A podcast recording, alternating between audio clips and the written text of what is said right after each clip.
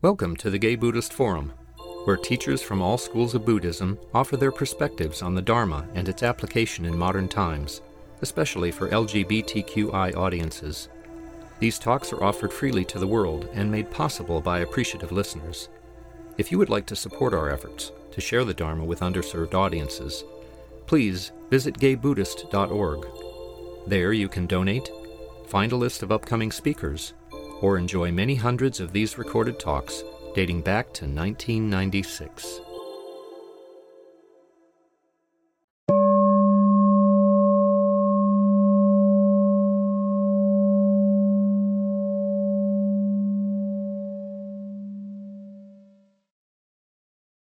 Okay, welcome back.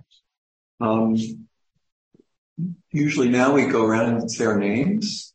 Um, I'm George. Jordan. Manuel. Robert. I'm Henry. My name is Mark. My name is Sherry. My name is Stephen. I'm Brad. Kevin. My name is Cass. Bob. I'm Richard. Jack. I'm Tony. Don. Marcus. And Marcus, welcome, welcome, and welcome all on uh, Zoom. Our speaker today is Alan Levin.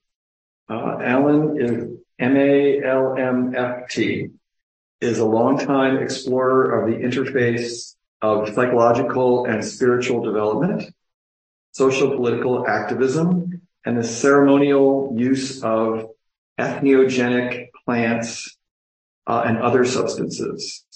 He has been a licensed psychotherapist since 1985 and established a nonprofit eco-psychology training program, Holos Institute in California. He has been meditating and teaching different forms of meditation for several decades.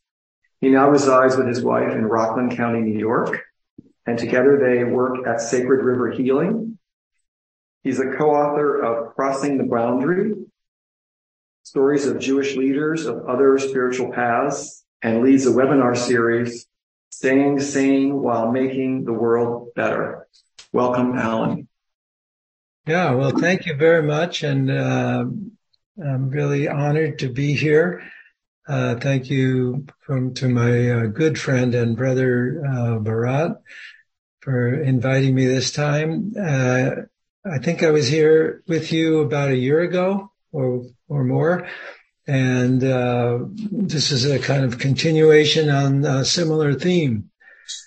So I'm sure you're you're all quite aware that in the last uh, decade or so, and especially increasingly in the last several years, there's been an explosion of interest and people becoming involved in uh, the use of, of substances that alter consciousness, whether we call them psychedelics or entheogens or empathogens. Um, there's uh, movements to make them more available, more legally. Uh, there are studies being done at uh, a good number of universities and hospital-based uh, treatment locations in New York, California, Colorado, even um, what we call red states. And um, the um, explosion of use, explosion of interest, you know, is creating a lot of opportunities and, and of course, a lot of problems. Um, so I just want to first talk a little bit about um, my own experience, um, which was initially in the 60s as a kind of flower child, uh, finding various ways to explore these things like LSD at the time, particularly. And, um, it definitely had a very, very big impact on my life. It changed the direction of my life towards spirituality and spiritual practice. And I then became a part of a, a group that taught a, a particular model, a particular path of meditation called Agni Yoga. And uh, as most spiritual groups, especially at the time, they told us we shouldn't use any of these kinds of substances. And so I didn't. And so there was about 10 years of intensive disciplined practice.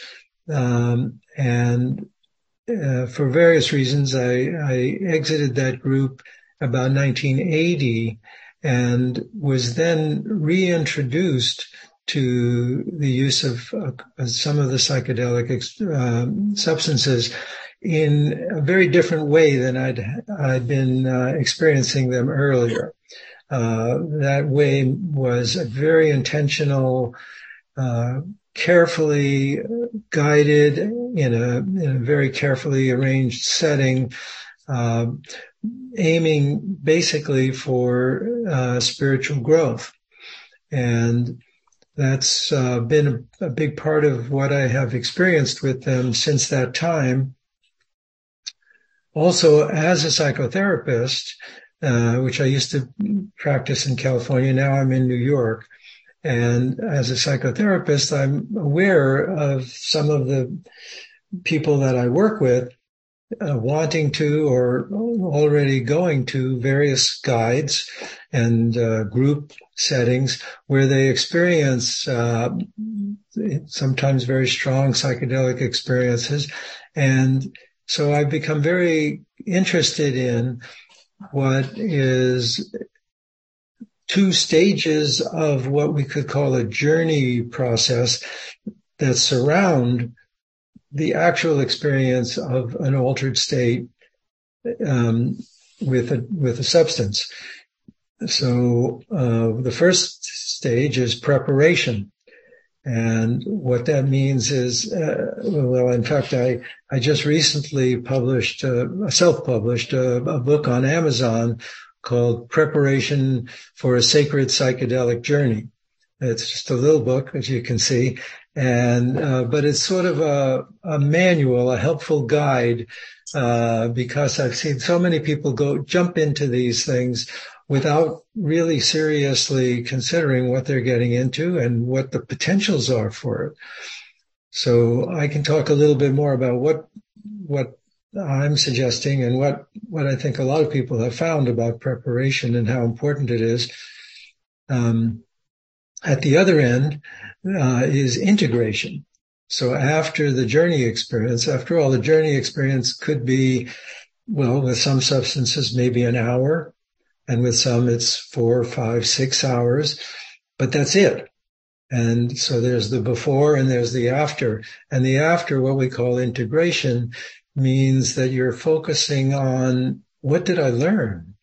And what, what is that experience in so far as it relates to my life?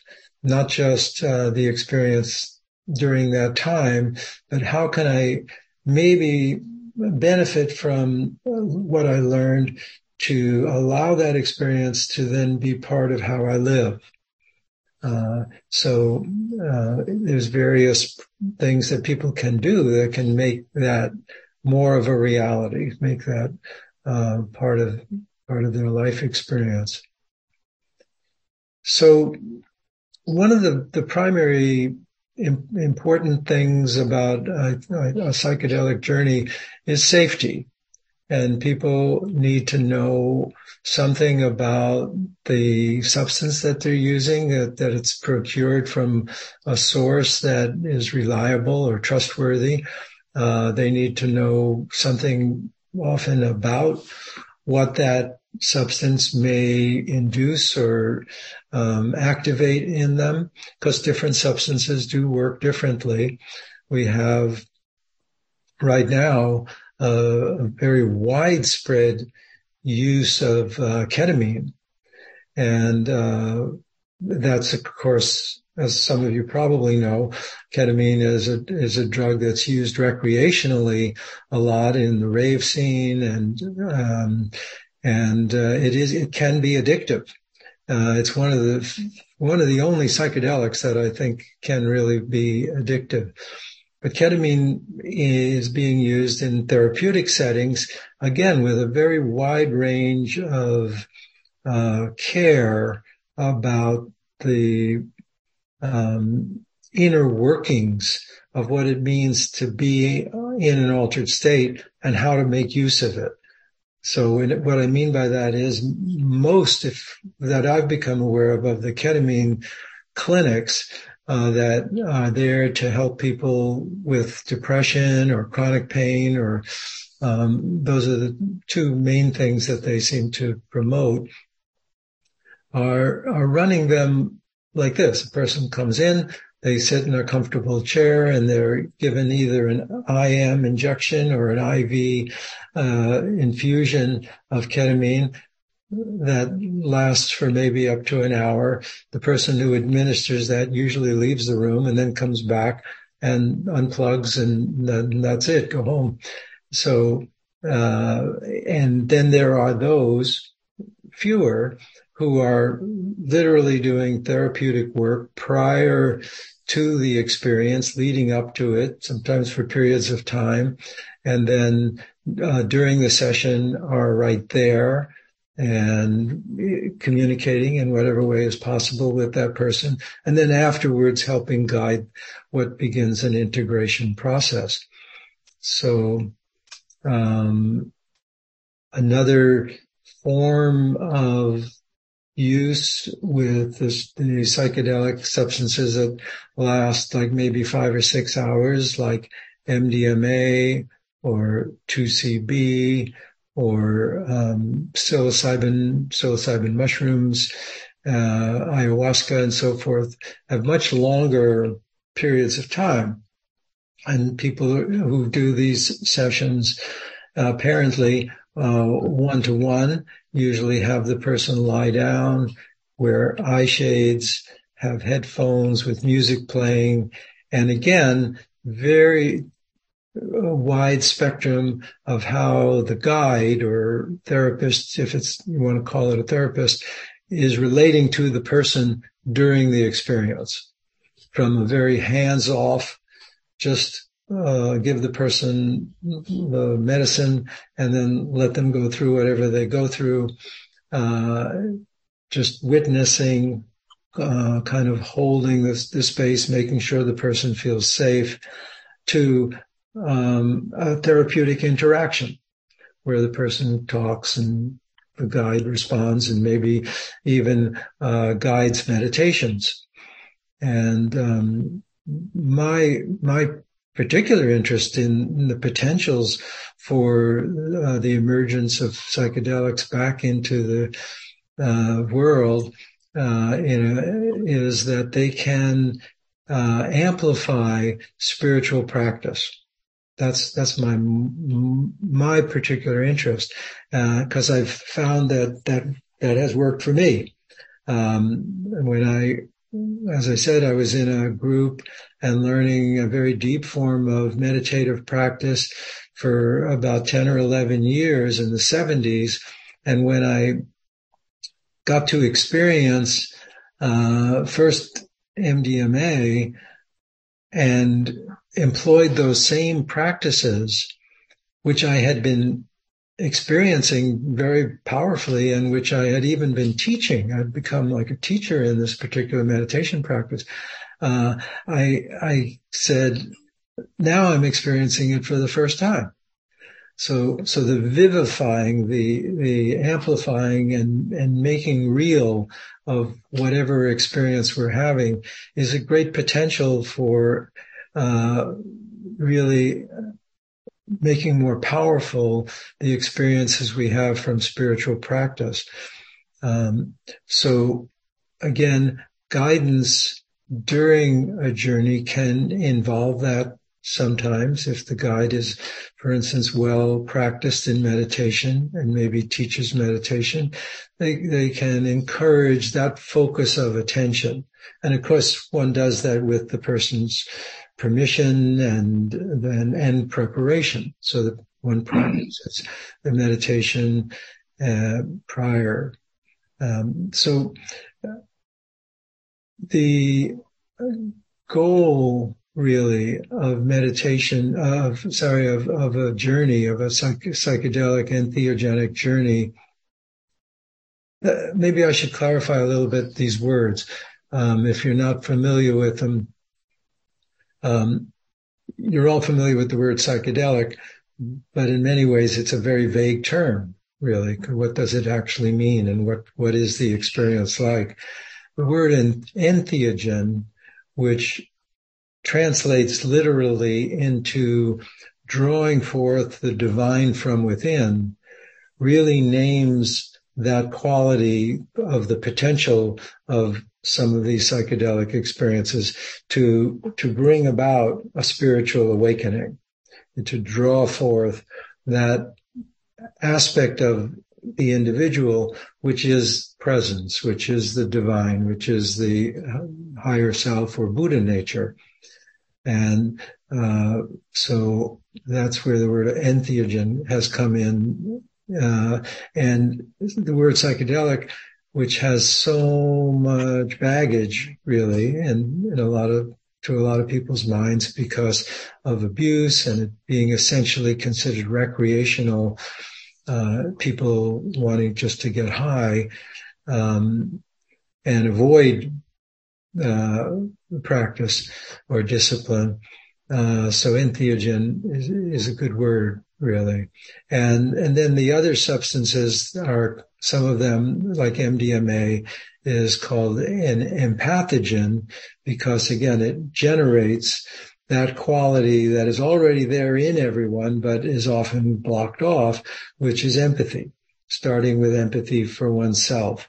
So one sometimes experiences uh, feelings that they've been holding about another person, about their parents, about things that happened when they were younger. And, and they can experience it without the kind of uh, aversion and pushing away. Know, we talk a lot about in mindfulness that we're cultivating an attitude of uh, being able to discern and see and be aware without uh, either pushing away or pulling towards us right? And uh, empathogens tend to tend to amplify that quality in people. Again, if particularly if a person is conscious of that possibility and seeking that. Um, so this brings me back to the, the question of preparation in the sense of uh, set and setting. So um, way back in the early days of of the research with psychedelics, before they were even illegal, the Harvard group, which was Timothy Leary and uh, Dick Alpert, who became Ram Dass, and uh, Ralph Metzner, who was my primary teacher and guide in uh, in learning about um, these things, um, developed the concept of set and setting. And it's a very useful uh, way of framing really any experience because what it's really saying is that what we experience is really a um, mixture or an interaction of what's inside us. That's the set. In other words, our hopes, our fears, our, our our goals, our intentions, and includes things that we're not aware of, unconscious, subconscious uh, material. That's the set, all of what's inside us. And then whatever's outside of us, the immediate environment and, and even the cultural environment and the planetary environment uh, is the setting. But particularly, we would focus on the immediate environment. So where where are we in what kind of a room what kind of decor are we in nature uh, who's there uh, so that interaction is largely what determines our experience at any time and when we're on a taking having taken a, one of these what i call sacred medicines uh, the it amplifies that chemistry that interaction between the what's inside and what's outside, such that it it's it's very very much more powerful. We're really experiencing we're experiencing what we're experiencing is another way of of, of kind of saying it. We're aware more vividly of what the flow of phenomena is that's passing through our our consciousness. Um, some so so preparing for a journey, one wants to be as conscious as possible of their set. So the preparation would involve introspection, uh, like through journal writing, through maybe being in therapy, through uh, asking oneself really deep questions. Uh, what is it that still feels unhealed in me, unfinished? Uh, looking really back at when, uh, when, as I, when I encourage people to consider, they tell me they're preparing for a journey and, and I'm helping them in some ways to prepare because they're in therapy with me. I encourage them to go back and, and write their autobiography. Not, not so much as a, a, a memoir, but as a kind of list. What were the significant events of your life, starting with your birth? Uh, because sometimes in a in a psychedelic experience, people can revisit in a very vivid way uh, pre-memory experiences, uh, going way way back to where people experience the what's called the perinatal time immediately after birth, birth itself. Uh, they can experience being in the womb and what uh, imprints came from their mother, loving energy or perhaps anxiety. And um, uh, so, uh, kind of the, the, the study or exploration of what's possible to experience can be part of the preparation. It, it isn't like it's um, programming a person to experience something. It's like opening to the possibility that, oh, maybe I could experience this. And maybe some of that way back there is some of the roots of the things that I struggle with today. Even though more traditional psychology pretty much focuses on just our lives as far back as we can remember childhood really. And the, whereas in these kinds of journeys, one can experience transpersonal influences uh, that are affecting us and have affected us, intergenerational trauma, or not just trauma, but intergenerational transmissions of uh, wisdom teachings that came from that have been maybe lost in a, in the last couple of generations. So that's another thing to be open to the possibilities of what one can experience is, is good preparation. Um, I don't want to take all of the time uh, just talking. So, um, what, how much time is there left in what I'm given to to share? Another fifteen minutes. Oh, Okay. Well, then maybe I'll I'll open it right now.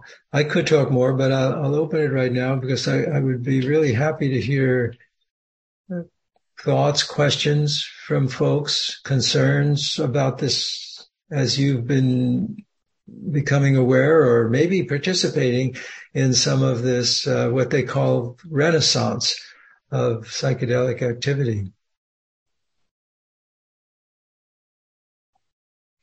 Clint has his hand up. Okay, yeah, go ahead, Chase. Clint. Um, I, have read several of Stanislav Grof's books uh-huh. about work that seems very similar to what you're talking about. A lot of it comes from him. okay. Um, only I, understand that, that because of legalities of using psychedelics that he's doing holotropic breath work as a substitute. Um, but I wondered, uh, if one wanted to pursue a therapy, the type that you're discussing with the problem that some of these substances are still considered illegal, how how can one pursue that? Hmm. How, how can one uh, have these work with these kinds of things, with, given that it's illegal? Yeah, exactly. Yeah. I mean, I, mean, I imagine. Okay, sorry. Go Yeah. on. No, it's it's of course a, a significant question, an important question. Um, you know, there are two two realms in a way where people can experience these things. One is the very legal realm where what we call the above ground, uh, where um, university hospitals and in in many areas now have various programs where they're researching and uh, providing people with the opportunity to work. But it's essentially clinical. That is, the person has to have some particular issue, an addiction, depression. Uh, they've been diagnosed at the end of life and they have anxiety about that. And so they can, you know, apply to one of these programs. And if there's an opening, they can, they can get in. And of course, it's free and they provide usually a lot of therapy before, during, and after. Um, but it's very clinical. Now, then there's what's called the underground, which has been in existence all throughout the periods of prohibition and even currently. Uh, only there's been in recent times an explosion of the underground uh, because of the popularization of psychedelics. And so there's a very wide range, it appears, of experience that people who purport to guide sessions and facilitate groups uh, have. Um, but it's essentially word of mouth. So in other words, it, it's likely that if you know people in San Francisco, you know somebody who knows somebody who know, who's doing this kind of work or participating in this kind of work at this point. Um, I hope that helps. If that's, Yeah, I, I know, I know the CIIS, the California Institute of Clinical Studies, deals a lot with, with therapy and psychedelics, but you know. Well, that's the thing. The, the CIIS and a number of universities, even Harvard, has a program training people to be psychedelic guides, but it's no experience. It's all academic. It's all, you know, uh, book learning essentially or lectures. And, uh, that's not to say that the people that are in the programs probably likely, um, have experiences in, in this underground world, but the programs don't have it. They don't include it and they don't sanction it. Right. Well, because of the legalities, I, I can understand that. Totally. Yeah. It's still illegal, even in California. So stupid. Uh, thank you. Destructive. Yeah. Thank you. Um, Greg. Hi, thank you very much for your talk. Um, could you talk a little more about, uh, I mean, I know you talked about con- um, consciousness as one byproduct of these experiences. Uh, and I'm sure if you, it, it's part of your preparation, maybe read about if there are things, how these substances, um, how, how they, they affect people's consciousness around their Buddhist practice, that kind of thing. Uh, but could you talk a little bit about you know, uh, relationships between this kind of experience and Buddhist, either meditation or Buddhist um, teachings? Please. Well, yeah, absolutely. That, as I said, that is my primary interest. Mm-hmm. Not necessarily specifically Buddhist, but any spiritual practice that a person has, uh, there is a, a potential for these experiences to really deepen the practice.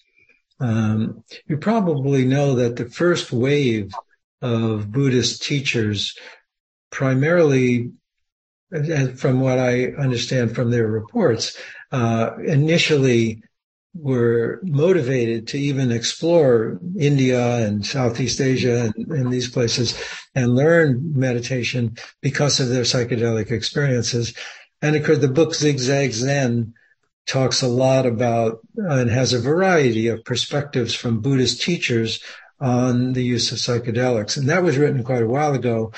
Now, my understanding is that some Buddhist circles are um, allowing for and incorporating the use of psychedelics in sits, in, in sessions. Mm. Does anybody know if that's true? Uh, I have heard that. Um, but, you know, it, the essence, as I understand it, of Buddhism, which is in some ways the essence of all religion, all spiritual practice, is to get in touch with and experience and embody Buddha nature. Mm. That's, that's something that definitely uh, psychedelic experience can amplify. Mm. Yeah. Thank you. A quick question. Do you do Zoom sessions or is it only helpful for the guide to be in person? Oh, I'm not saying I'm a guide. I'm, I'm ah, an explorer okay. myself. And, uh, like I said, I prepare and, and help people through it. But um, you know, I've heard of people doing Zoom Zoom guidance. Mm. It, it, doesn't resonate to me that that's a great idea. Um, okay. It, it, if is a last resort, if there's no other possibility and there's a real, a real good rapport, like, uh, with the, with the guide therapist that would work with them before and. Thanks.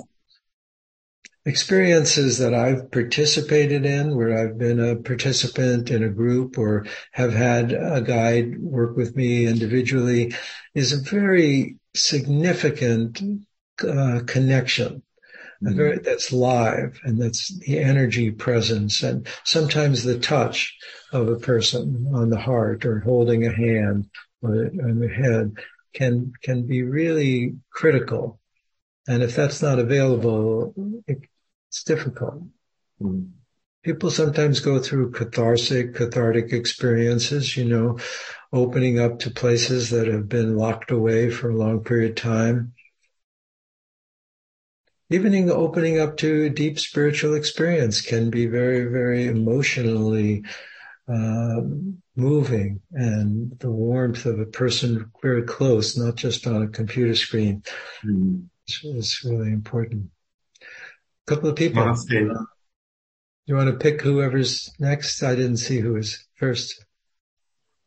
Tom Brewer has hand up next.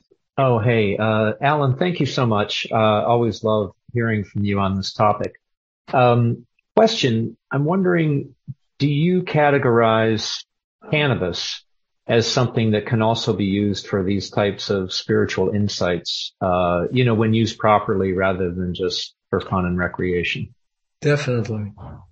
Yes, definitely. In fact, there's a book that I just became aware of. It was written by someone who's been doing just that, been doing what he calls uh, psychedelic cannabis journeys for well over 10 years. I forget how long, but, um, and he, he, that's the name of his book, Psych, uh, psychedelic cannabis. And he, he uses, um, that and, and uses the same kind of protocol that people have learned to use with psilocybin and ayahuasca and other things of lying down, eyes closed or shades, uh, music, prepare preparation, carefully stay, set intentions and so forth. And he says that uh, the experiences are just as profound as when they use stronger psychedelics, and it's legal. Well, he's in Colorado, and it's legal in more than half of America now lives in a place where cannabis is legal. Um, right.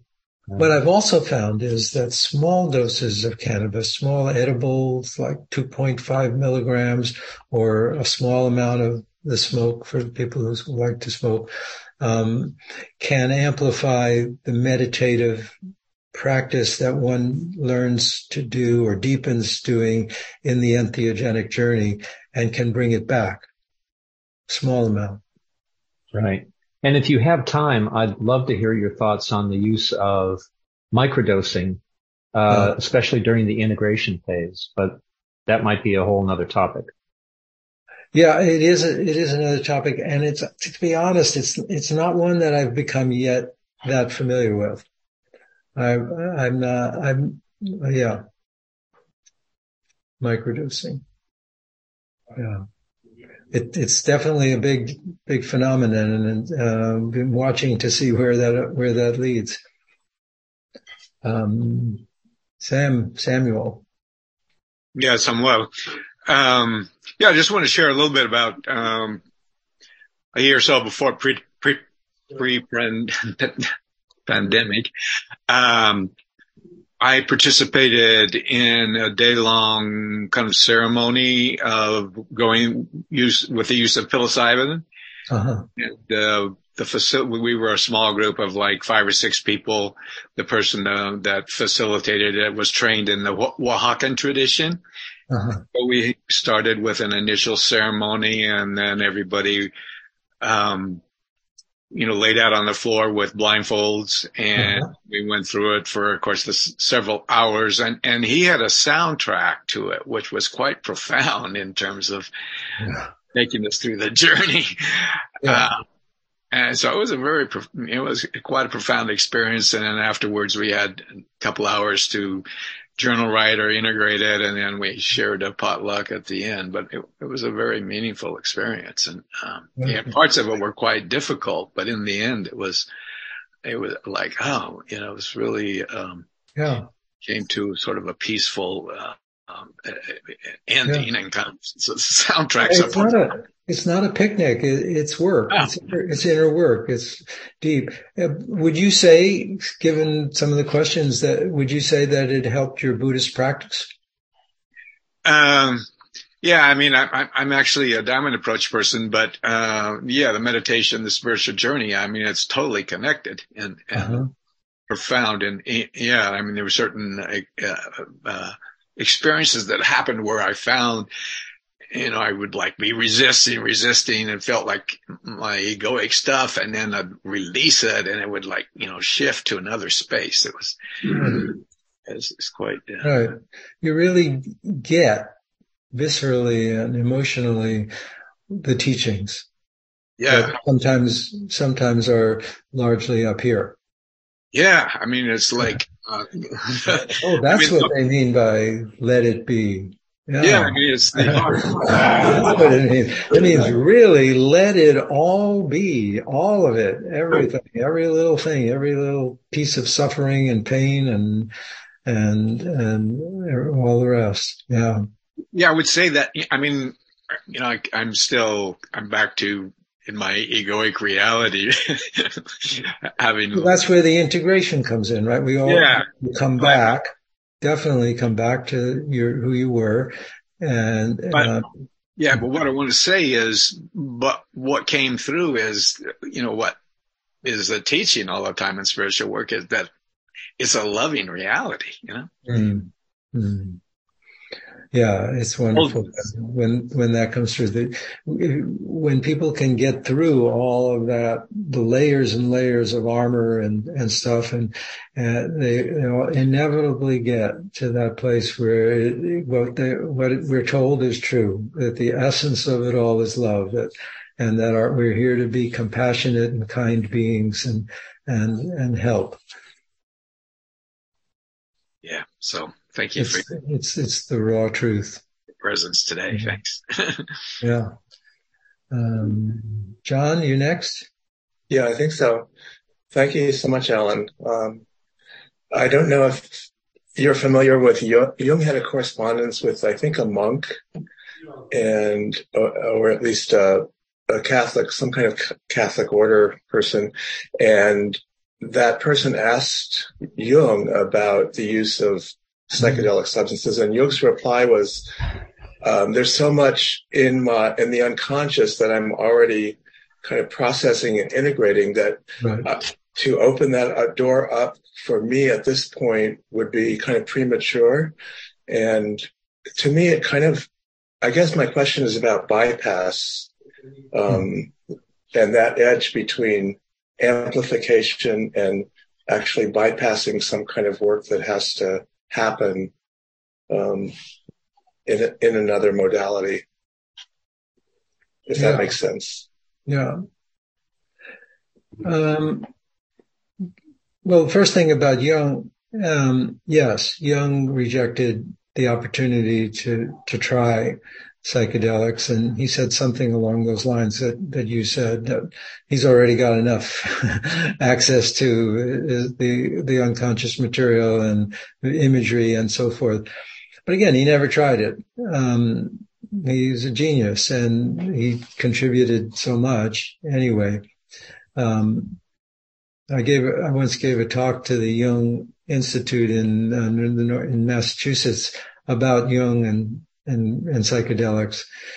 Um, but so much of what Jung said and taught, many of us didn't understand until we took a psychedelic. Uh, so he may have had that kind of access naturally. I, I don't in any way uh, claim or think that uh, it's only through psychedelics that people can have access to both deep psychological phenomena and spiritual phenomena. Many great spiritual teachers never took uh, a psychedelic, um, and and they've they've attained what they've attained. So it's useful for some people. It's not necessarily useful for everybody. The idea of spiritual bypass, I tend to think that um, psychedelics in properly prepared and in the right setting tend to reduce spiritual bypass because it, like uh, the previous person who spoke, I, I forgot your name, but um, you you get down into some really difficult places. Sometimes you feel viscerally, physically, and somatically the kinds of uh, emotional uh, patterns that have uh, rigidified in in oneself. You literally feel that, and and you can find yourself in a kind of struggle with your shadow, or in a very literal sort of way, a very vis- visual sort of way, and so um, again, it's it's quite possible, and and I don't I have no doubt that people who use them more recreationally and without the right kind of guidance, it it does produce it can amplify the spiritual bypass phenomenon. Uh, that's that's a danger. That's one of the dangers. Um, but again, that's why it's so important that people properly well, that people, well, I think of as properly, but um, that, that there is a, a kind of sacred container and an intention to get to truth, not to just escape into some kind of happy place. Um, Dave, do you want to say something? Yeah. Mm-hmm. Uh, the, the word holotropic has uh, been mentioned. I mean, I've had a couple experiences uh, that I know one was specifically uh, in a context of holotropic breathing. It was a large group of people, involved music, uh, mandala at the end of it. Uh, but then I've also had an experience, um, which I think was a bona fide prenatal experience. Mm. Uh, solely um, on my own. It wasn't planned, and it was just really just a matter of deep breathing. Mm-hmm. Thoughts about um, having the kinds of experiences that um, drugs, you know, as external substances, um, you know, there that is a source, uh, a way to get those experiences. But what about having those experiences with just breathing? Sorry, what was the last thing part you said? What about? Um, so how, uh, do you have thoughts about having those same kinds of experiences, but via breathing, breath work? Yeah. Uh, yeah. I, my thoughts are that, that one can, one can do that. One can have those experiences. I, I was part of, um, the, the Vision Quest work uh, for about 10 years while I lived in California. And, and we would take groups, we would prepare, have meetings to prepare, set intentions. We'd go out into the desert wilderness and people would then go off and find a place to be alone for four days, fasting with just water And that immersion in nature with no input from telephones or, or anything like that. And was, and then come back and share and integrate the experience provided uh, a kind of kind of slow cook altered state that was very very profound and very very helpful and certainly the breath work that stan uh, grof got into when lsd became illegal was you know provided those kinds of experiences for many people deep meditation deep meditation practice uh, can certainly bring about those kinds of experiences. I do know that Stan uh, never gave up the notion that um, psychedelics can and do provide experiences that sometimes it's very difficult to get to in these other modalities. Just it, it's it, yeah. Um, Thank you, Alan. We have to wrap up.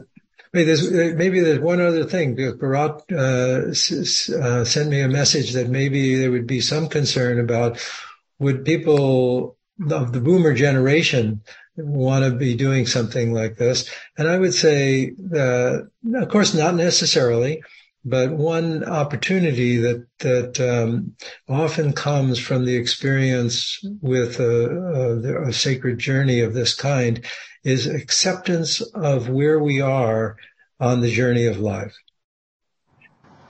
Early, middle, late in life. There's like an acceptance of the aging process, even the dying process that is, can be very, very, very profound. And I think that's a, that's going to be a use to which these substances will, will contribute in our culture because the way we deal with death, the way we deal with aging and, and illness is, is very pathological as a culture. So I think it's one of the areas that these things can make a great contribution in. Thanks, Alan. Thank you, Alan. Thank you. Do we have uh, announcements? Uh, uh, a host, yeah, Mark. Oh, I am your host. Uh, let's see here. Uh, please stay and enjoy the company of the Sangha. Uh, there are refreshments and hot water for tea. If you uh, use the cup, just place it in the dishwasher, please. It's ready to receive it. I will be going around with a dana bowl to accept contributions to cover our expenses. Your generosity is appreciated. Uh, donations in the range of 10 to $20 help the Sangha meet expenses, which include honorarium for our Dharma, our Dharma speakers, rent for this beautiful center, monthly dinner to prepare for Larkin Street youth services, and our quarterly newsletter to help those people in prison. There's a newcomers sign-up sheet on the credenza. If you wish to be included and receive our Sangha membership directory, please sign up and include contact information you wish to share with the group. And last, uh, some members go to lunch after the meeting. Everyone is welcome to join them. The group meets at the front door around 1230. Thank you, Mark. Anybody else? and welcome Manuel and Jordan. Thank you. Thank you. Thank you. Um, I, I'd yeah, just like yes. to um, acknowledge that Mark has been a host for many years and um, and I think he's taking a break for a little while. So we are going, we do need some people to um, serve as hosts and um, do some volunteer work. We could use some uh, Zoom tech uh, people as well and um, maybe even some facilitators going forward. So there are many opportunities to um, serve and volunteer um, to help the Sangha. So you could speak to me after the meeting or contact us through the the uh, website. Thanks. Thank you, Cass. Thank you, Henry, for being the uh, Zoom Hilda today. um, so we gather in a circle for the dedication of merit.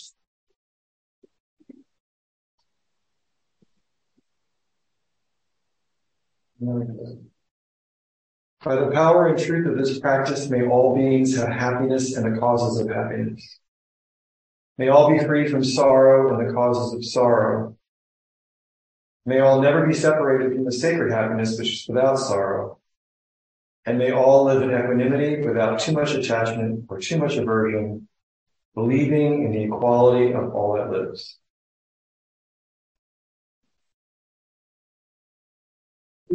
Thank you so much, Alan. That was great. Good. Thank you very much. It's an honor to be here. It's great having you. Okay. Right, bye all. Bye, Alan. Thank you. Bye. Thank you for listening to the Gay Buddhist Forum. If you would like to hear several new talks per month and be notified of upcoming speakers so you can participate live, please subscribe to this podcast, like us on Facebook, and join our mailing list by visiting gaybuddhist.org.